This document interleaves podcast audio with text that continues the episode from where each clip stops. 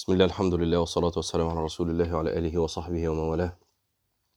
وأشهد أن لا إله إلا الله وحده لا شريك له وأشهد أن محمدا عبده ورسوله. اللهم صل على سيدنا محمد النبي وأزواجه أمهات المؤمنين وذريته وآل بيته. كما صليت على آل إبراهيم إنك حميد مجيد. أما بعد ذكرنا النوع الأول من الحرص على المال وكان آه، أن تحرص على تحصيل المال آه، من وجهه المباح. وقلنا إن ده فيه تضييع الزمان الشريف الذي لا قيمة له في تحصيل هذا المال وكان يمكن أن تنفقه فيما ينفعك غدا في الآخرة. ثم ذكر أشعارا يعني أغفلناها. قال النوع الثاني من الحرص على المال أن يزيد على ما سبق ذكره في النوع الأول أنه يعني حريص على المال حتى يطلب المال من الوجوه المحرمة ويمنع الحقوق الواجبة فهذا من الشح المذموم. قال الله تعالى ومن يوق شح نفسه فأولئك هم المفلحون. وفي سنن أبي داود عن عبد الله بن عمر عن النبي صلى الله عليه وسلم قال اتقوا الشح فإن الشح أهلك من كان قبلكم أمرهم بالقطيعة فقطعوا وأمرهم بالبخل فبخلوا وأمرهم بالفجور ففجروا. وفي صحيح مسلم عن جابر عن النبي صلى الله عليه وسلم قال اتقوا الشح فإن الشح أهلك من كان قبلكم حملهم على أن سفكوا دماءهم واستحلوا محارمهم. يعني أشهر صورة الآن وصورة عمت ديار المسلمين ولا حول ولا قوة إلا بالله إن الإنسان يذهب طواعية ليأكل الربا وهو من أكبار الكبائر أكل الربا. تقول لا ما حدش بياكل الربا وإزاي منتشرة؟ أقول لك بتروح طواعية تحط فلوسك في البنك وتاخد الفوائد. لا وكمان تروح تربطها في شهادة عشان تاخد فوائد أكبر. وهذا هو الربا. فهذا من الشح المذموم وهذا آه، من الحرص على الدنيا من الحرص على المال أن تحصل المال بكل طريق وبكل سبيل. قال قال طائفة من العلماء الشح هو الحرص الشديد الذي يحمل صاحبه على أن يأخذ الأشياء من غير حلها. ويمنعها من حقوقها. وحقيقته شره النفس إلى ما حرم الله. يعني الحقيقة يا جماعة موضوع الفوائد ده موضوع يعني أنا أتعجب منه. يعني إنك تروح طواعية وتفعل هذا وبعدين ويعني أنا ما- لا أظن إن هذا الجمع يكون في حد بيعمل الإجرام ده يعني. آه، لأنها كبيرة من أكبر الكبائر. فأنا ما أظنش يعني الناس اللي تصلي الفجر وتقعد تسمع درس ويكون حد فيهم بيعمل ده. إنما أنا وقفت ليه عليها؟ علشان بعض الناس بيضحك على نفسه يقول لك أصل فلان قال وفلان عاد ماشي؟ هبها هبها مسألة خلاف. أنا بقول لك يعني تنزلا معاك. خلاص مسألة خلاف. وفيها قول إنها من الك... درهم درهم ربا أشد من ست وثلاثين زنية أيسرها أن يأتي الرجل أمه. فتعمل إيه؟ حتى يا عم لو فيها خلاف تعمل إيه؟ تروح لها ولا تبعد عنها؟ قال وحقيقته يعني الشح شره النفس إلى ما حرم الله ومنع منه وألا يقنع الإنسان بما أحل الله له من مال أو فرج أو غيرهما. فإن الله تعالى أحل لنا الطيبات من المطاعم والمشارب والملابس والمناكح وحرم علينا تناول هذه الأشياء من غير وجوه حلها. وأباح لنا دماء الكفار والمحاربين وأموالهم وحرم علينا ما عدا ذلك من الخبائث والمطاعم والمشارب والملابس والمنا- والمناكح وحرم علينا أخذ الأموال وسفك الدماء بغير حلها. فمن اقتصر على ما أبيح له فهو مؤمن ومن تعدى ذلك إلى ما منع منه فهو الشح المذموم وهو مناف للإيمان. مناف يعني لكمال الإيمان يعني مش يعني اللي يعمل كده يبقى كافر ولكنه مناف لكمال الإيمان قطعا. ولهذا أخبر النبي صلى الله عليه وسلم أن الشح يأمر بالقطيعة والفجور وبالبخل.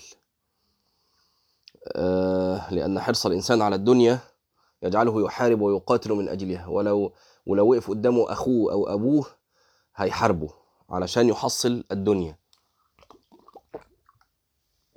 والمحاكم مليانة أواضي. إخوات رافعينها على بعض وأب رافعها على ابنه وابن رافعها على أبوه. ف...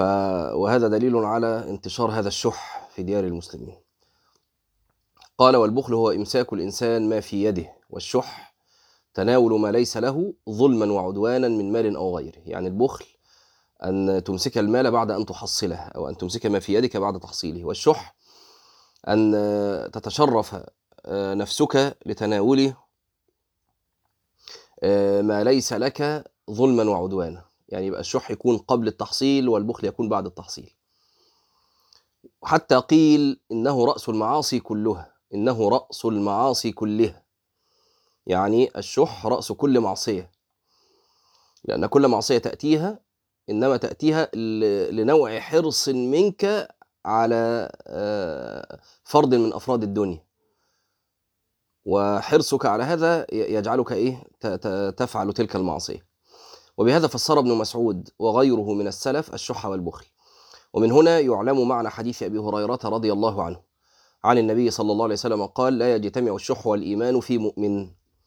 والحديث الآخر عن النبي صلى الله عليه وسلم أنه قال أفضل الإيمان الصبر والسماحة وفسر الصبر بالصبر عن المحارم والسماحة بأداء الواجبات.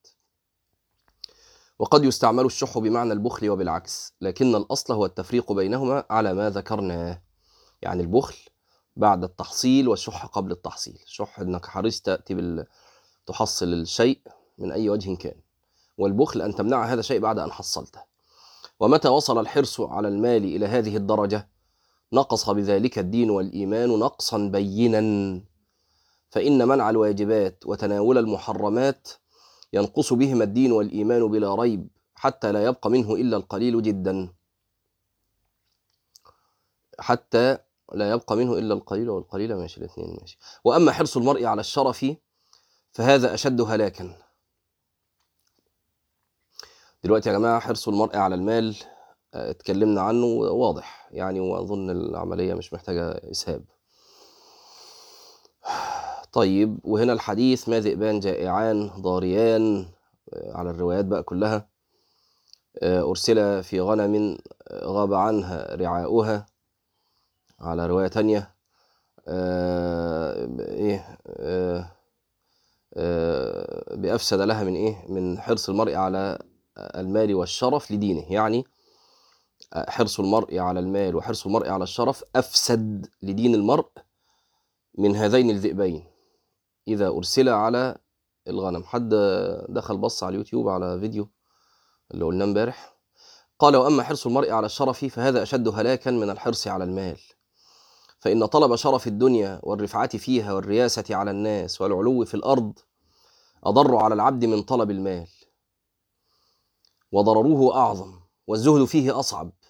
فإن المال يبذل في طلب الرياسة والشرف. يعني بيقول لك إن طلب الرئاسة وطلب الرئاسة هنا مش لازم تبقى رئيس الدولة ولا لازم تبقى مدير في الشركة ولا أي نوع رئاسة. خلاص؟ بيقول إنه الحرص عليه أشد.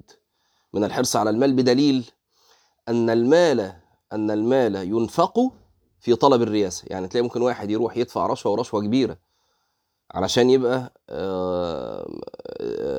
يعني يصل إنه يبقى ذا منصب. واضح؟ والحرص على الشرف على قسمين. أحدهما طلب الشرف بالولاية والسلطان والمال. وهذا خطر جدا وهو الغالب يمنع خير الآخرة وشرفها وكرامتها وعزها. ولو بالدين يا جماعة ولو بالدين. وده باب خفي ربما دخل على بعض المتدينين. إنه يطلبوا الدين لنيل لنوع لنيل نوع شرف ورياسة. خلاص فتلاقيه عمال يجتهد إنه يحسن صوته بالقرآن. لا لشيء إلا ليقدم في في المحراب ويشار إليه بالبنان وينزل له مقاطع على على ال social media وتنتشر ينتشر القرآن بصوته فيتعرف ويتشهر وهذا نوع حرص على الشرف. وهو أسوأ الأنواع. لأنك بذلك تطلب الدنيا بالدين. وهذا أسوأ أنواع الحرص على الشرف. وأخبثها. وأخطرها في الآخرة. تعرف لو أنت مقضي حياتك في دنيا علشان تنال بها الشرف يعني عمال تذاكر وتجتهد في الكلية علشان تطلع الأول فتتكرم فالناس تشوفك ده أحسن. مع إنك خ- ضيعت الزمان الشريف أهو. خلاص الذي لا قيمة له وكان ممكن تحصل فيه أمورا آه، تنفعك في الآخرة. لكن ده أفضل من إنك تكون عمال تجتهد في أمور دينية علشان تحصل بها شرفا ورياسة و خلاص أو واحد تاني آه، يقعد يحفظ في في الأشعار وفي الكلام اللي يرقق القلوب علشان لما يطلع على المنبر يهد الدنيا. وشوية شوية المسجد اللي كان فيه عشرة يبقى فيه مية والمية يبقوا ألف والألف يبقوا مئة ألف وهو ده دي نيته نيته السودة. م- مش مثلا هو بيعمل كده علشان آه، يقربوا الناس إلى الله عز وجل أو هو حريص على هداية الخلق أو لا. هي نيته السودة إنه يبقى مشهور وإن إن الناس تجيله وإن الناس تسمعه وإن آه، الحتت المؤثرة دي بقى تتقطع وتنزل لوحدها وتتحط عليها الخلفيات اللي مش عارف إيه الحركات اللي إيه اللي بتحصل دي. ما بقولش إن كل حد بيتعمل له كده هو نيته كده. لأ ما أقصدش كده. أقصد إن إنسان يفعل ذلك بهذه النية. فهذا نوع حرص على الشرف وحرص على ال- الرياسة وحرص على حب الظهور وآفات. آفات تدخل على أهل الإيمان. وكما قلنا أسوأ أنواع الحرص على الشرف هذا النوع. لأنك بذلك تكون مرائيا وهذا أخطر شيء.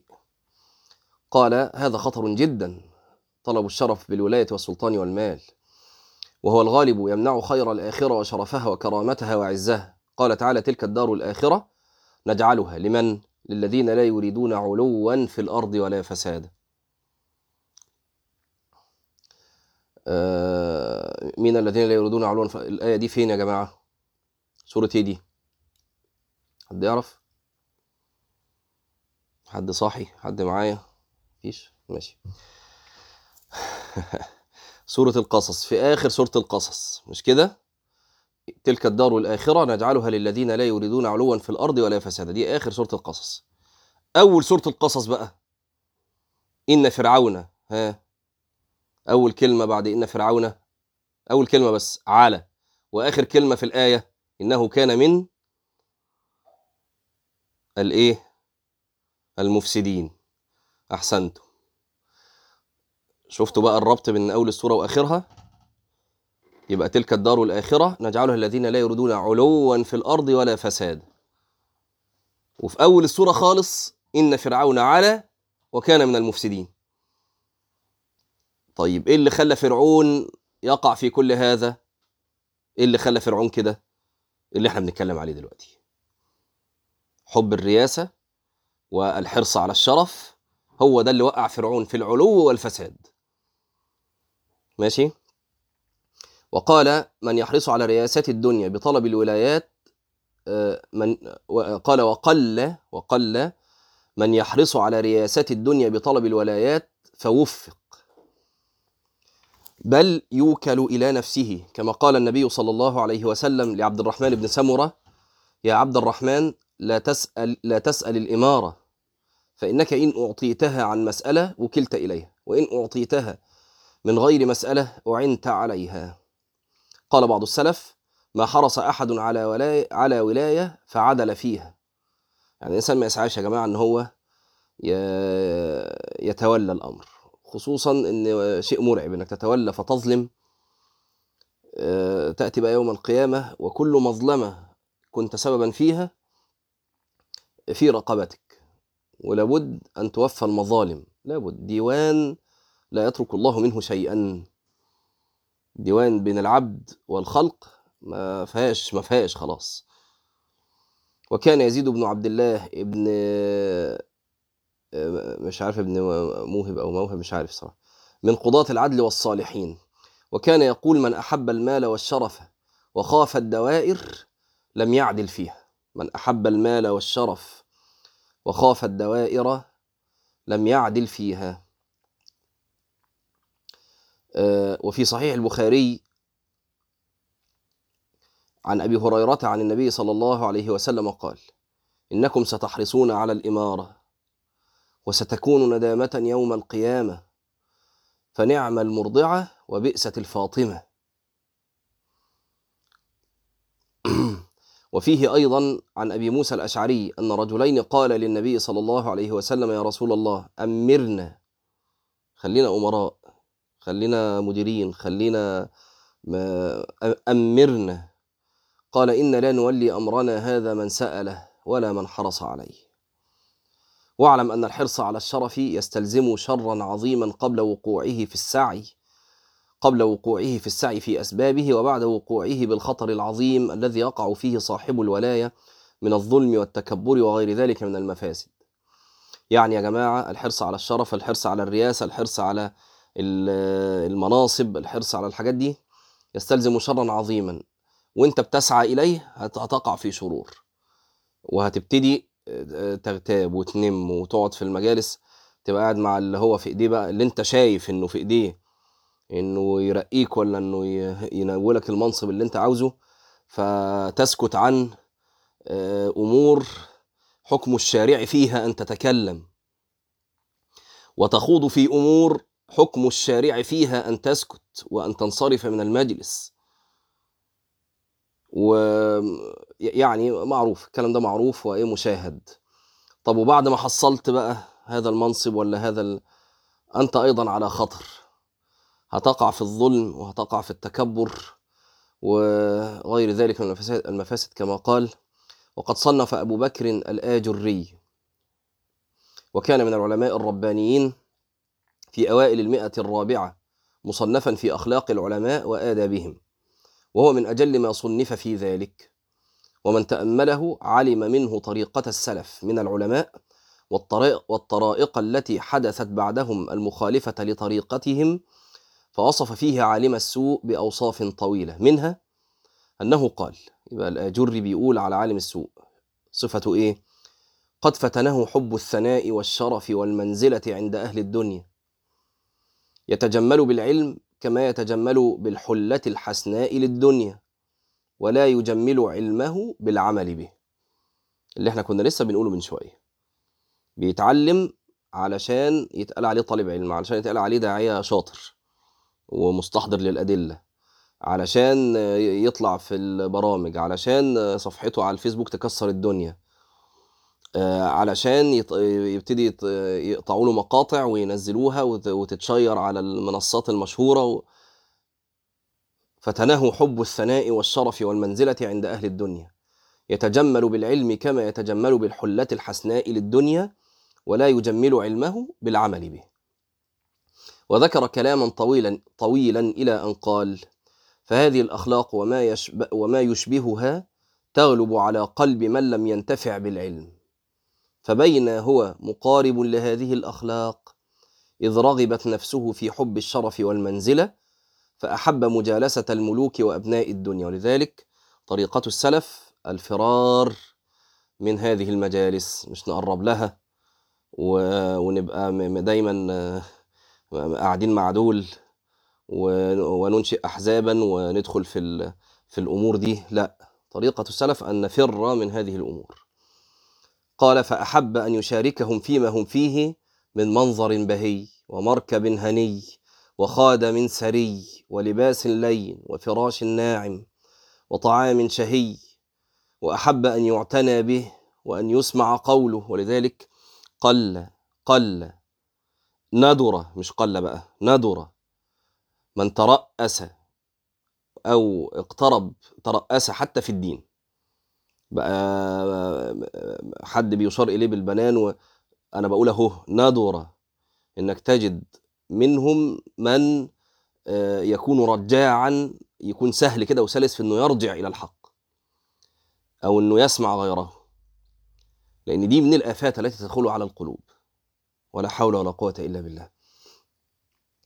أه وأيضا قل بل ندر من اعتاد مجالسة هؤلاء من ال ال ال الرؤساء والوزراء والمش عارف والناس دي وتلاقيه أه إلا أنه بعد شوية عاوز دايما يعظم ودايما يعامل معاملة غير التي يعاملها يعني يعاملها معظم الخلق آفات آفات ومهلكات.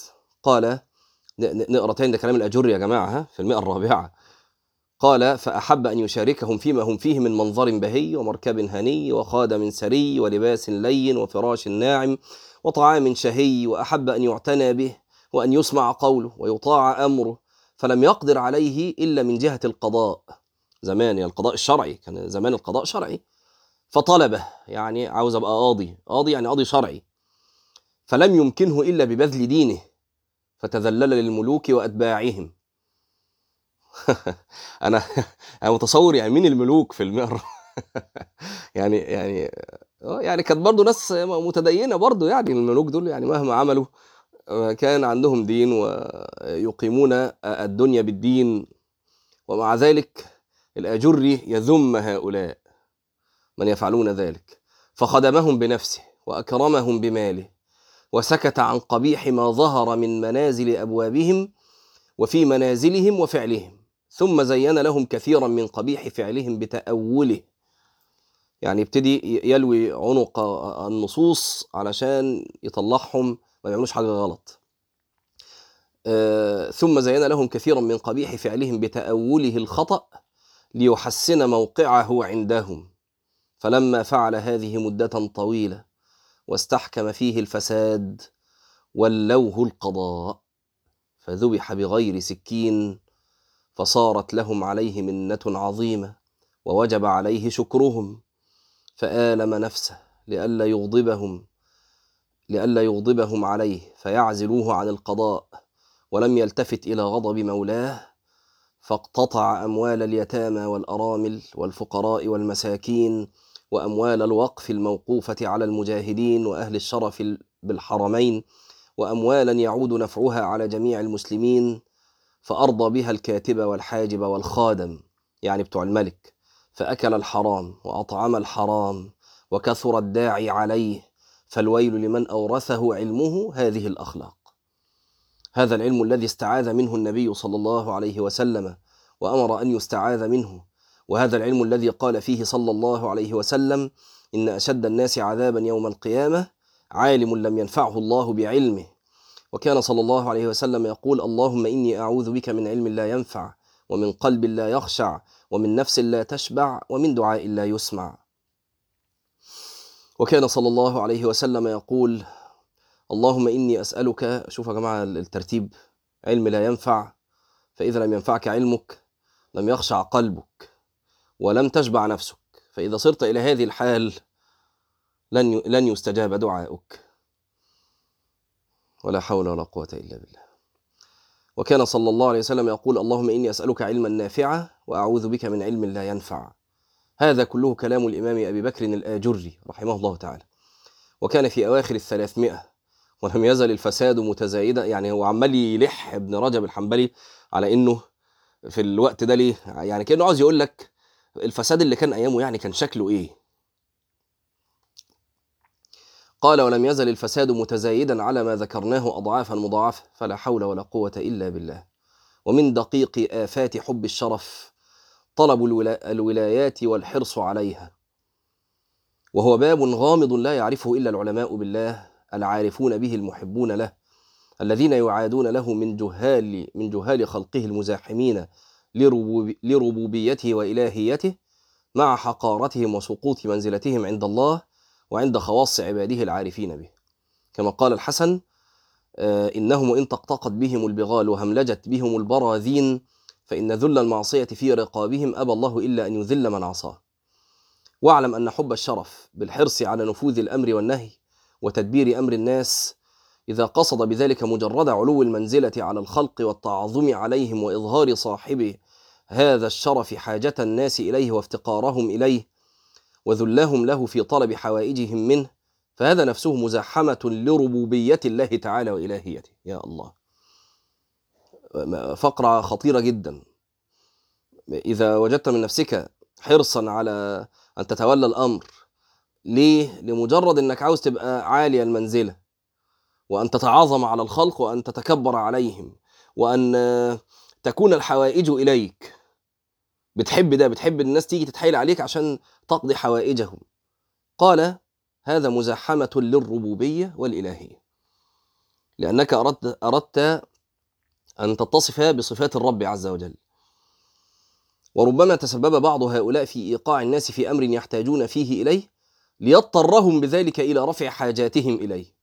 وظهور افتقارهم واحتياجهم إليه ويتعاظموا بذلك ويتكبروا به وهذا لا يصلح إلا لله تعالى وحده لا شريك له. قال تعالى ولقد أرسلنا إلى أمم من قبلك فأخذناهم بالبأساء والضراء لعلهم يتضرعون. يا كلام كلام فقيه الحقيقة. عارفين يا جماعة إن واحد يقعد يزنق على واحد تاني عشان يجيله علشان يجيله فيتحايل عليه آه، وهو اللي عامل فيه كل ده. علشان يتعاظم عليه ويتعالى. بيقول ده ده لا يصلح إلا لله ده ده فعل الرب عز وجل اللي هو إيه؟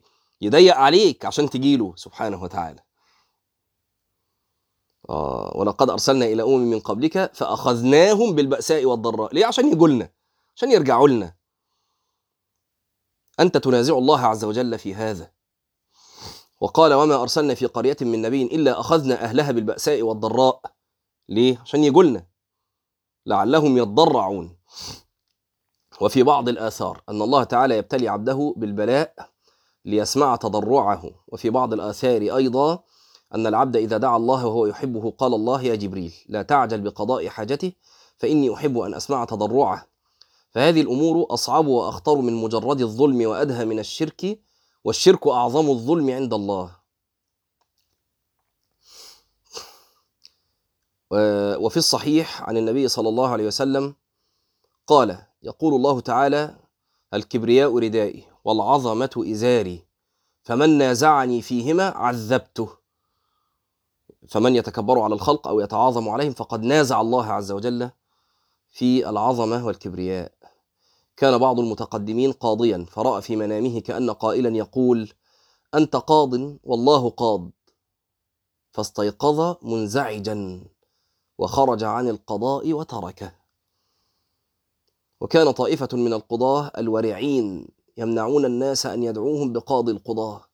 فإن هذا الاسم يشبه ملك ملك الملوك الذي ذم النبي صلى الله عليه وسلم التسمية به وقال لا مالك إلا الله. وحاكم الحكام مثله وأشد منه. ومن هذا الباب أيضا أن يحب ذو الشرف والو- والولاية أن يحمد على أفعاله. نقف هنا. واحد كان بيسأل البنوك الإسلامية برضو تدخل في المشاكل دي. البنوك الإسلامية أحسن حالا طبعا والع... آه، يكفي إن العقد بتاعها ما هوش عقد ربوي. العقد نفسه ما هوش عقد ربوي. فهي أحسن حالا وإن كان أيضا فيها نسبة حرام. فاللي بياخد فوائد من البنوك الإسلامية يطلع برضو منها نسبة لله.